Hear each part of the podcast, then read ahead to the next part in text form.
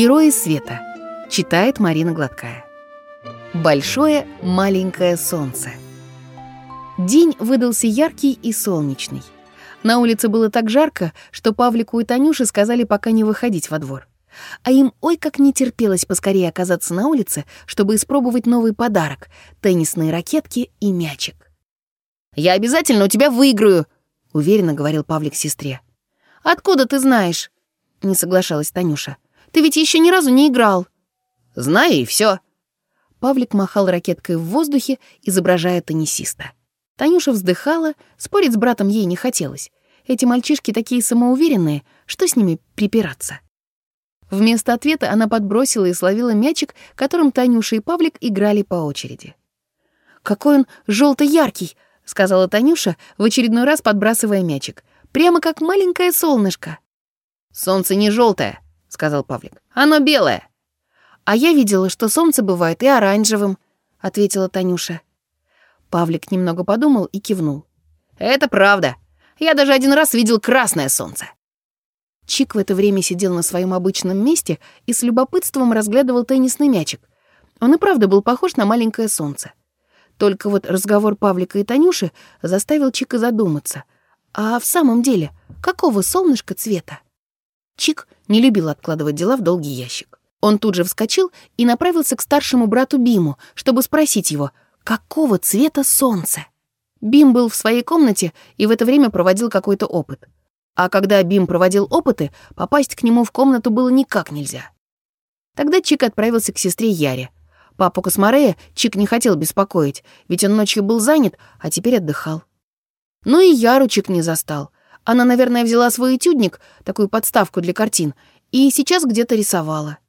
Зато в комнате Яры на стенах висело столько картин, на которых попадалось и солнце, что Чик сразу же стал рассматривать, какого оно цвета на картинах. «Здесь белое», — говорил Чик сам себе, рассматривая очередную картину. «А здесь красное, здесь желтое, а, а вот здесь...» Чик останавливался перед следующей картиной. «Здесь оранжевое». Что и говорить, разобраться, какого цвета солнце по картинам Яры было совсем невозможно. «А может быть, у солнца тоже есть братья и сестры? думал Чик. «И они по очереди появляются на небе? Или само солнышко любит раскрашивать себя в разные цвета?»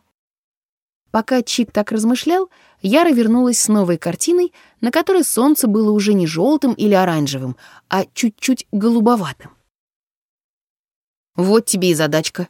Теперь еще и голубоватое солнце». Яра выслушала Чика и с веселым смехом потрепала его по голове.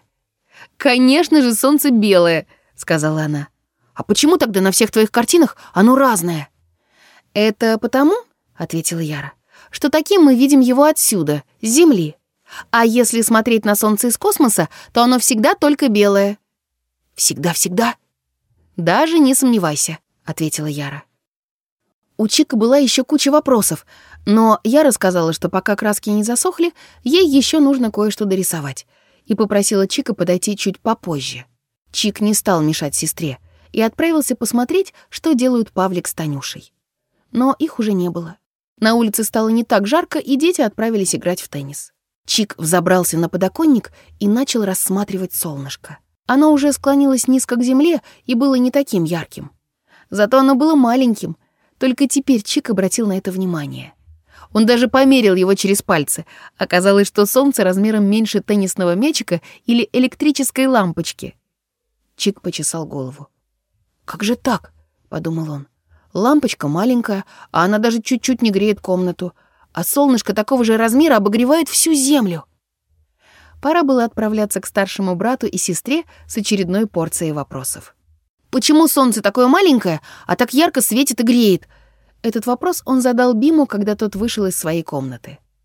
«Ты думаешь, солнце маленькое?» — спросил Бим. «Ну, я же вижу, что оно вот такое!»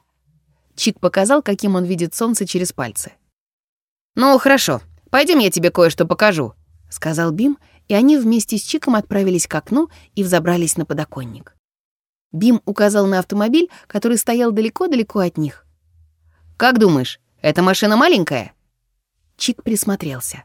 Отсюда им действительно казалось, что машина не просто маленькая, она крошечная. Только Чик точно знал, что это не так. Он раньше стоял рядом с автомобилем, который для маленького Чика был просто громадным. «Нет, машина не маленькая», — так он и сказал Биму. «Она очень большая». «А нам кажется, что она маленькая», — сказал Бим. «Это потому, что машина далеко от нас. Так и солнце. Оно кажется нам маленьким, потому что слишком далеко от нас». «А какое оно тогда по размеру?» — спросил Чик. Теперь пришла очередь Бима чесать голову. Как объяснить Чику, какое по-настоящему большое солнце? «Знаешь», — сказал наконец Бим, «если бы наша планета Земля была размером с горошинку, то Солнце было бы размером с футбольный мяч. Внутри Солнца может поместиться миллион таких планет, как Земля». «Миллион?» — удивился Чик. «Солнце такое большое?» «Конечно.